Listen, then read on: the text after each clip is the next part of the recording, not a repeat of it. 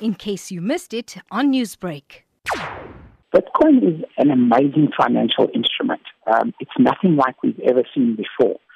So, what we can expect is every other aspect of our lives has moved into the digital realm. The main thing about Bitcoin is that it is decentralized. So, there is no Bitcoin company and there's no central organization, which brings with it like tremendous opportunities as well as a little bit of a downside.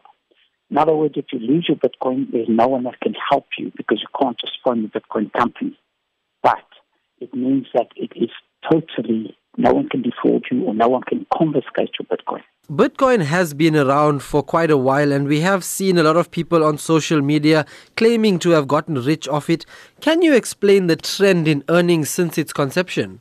You know, for a lot of early adopters, what we found is that the price was so low, and because this became a, really good technology with a lot of people that were very excited about the technical aspect of it, people that got in early really did do well financially um, because Bitcoin has gone up thousands of percent um, many times. However, obviously on the downside, there's a situation where there's been a lot of scams, okay? And of course, people that were running the scams have also um, been enriched because of the, the scams. So it's a bit of a double-edged sword. But Bitcoin really is a technology that will be here to stay, and we can foresee and we're expecting tremendous growth going forward.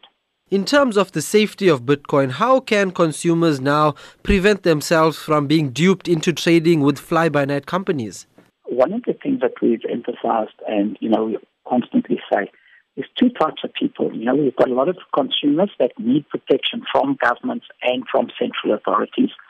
And then we've got another camp of people that are able to take on their own personal responsibility and are able to look after their own money. The best way to avoid being scammed with Bitcoin is, first of all, to use uh, credible companies that have been out there for a while, um, like Altcoin Trader, and also to have done a reasonable amount of research.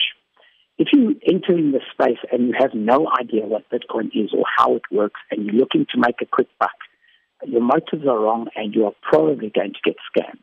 Newsbreak, Lotus FM, powered by SABC News.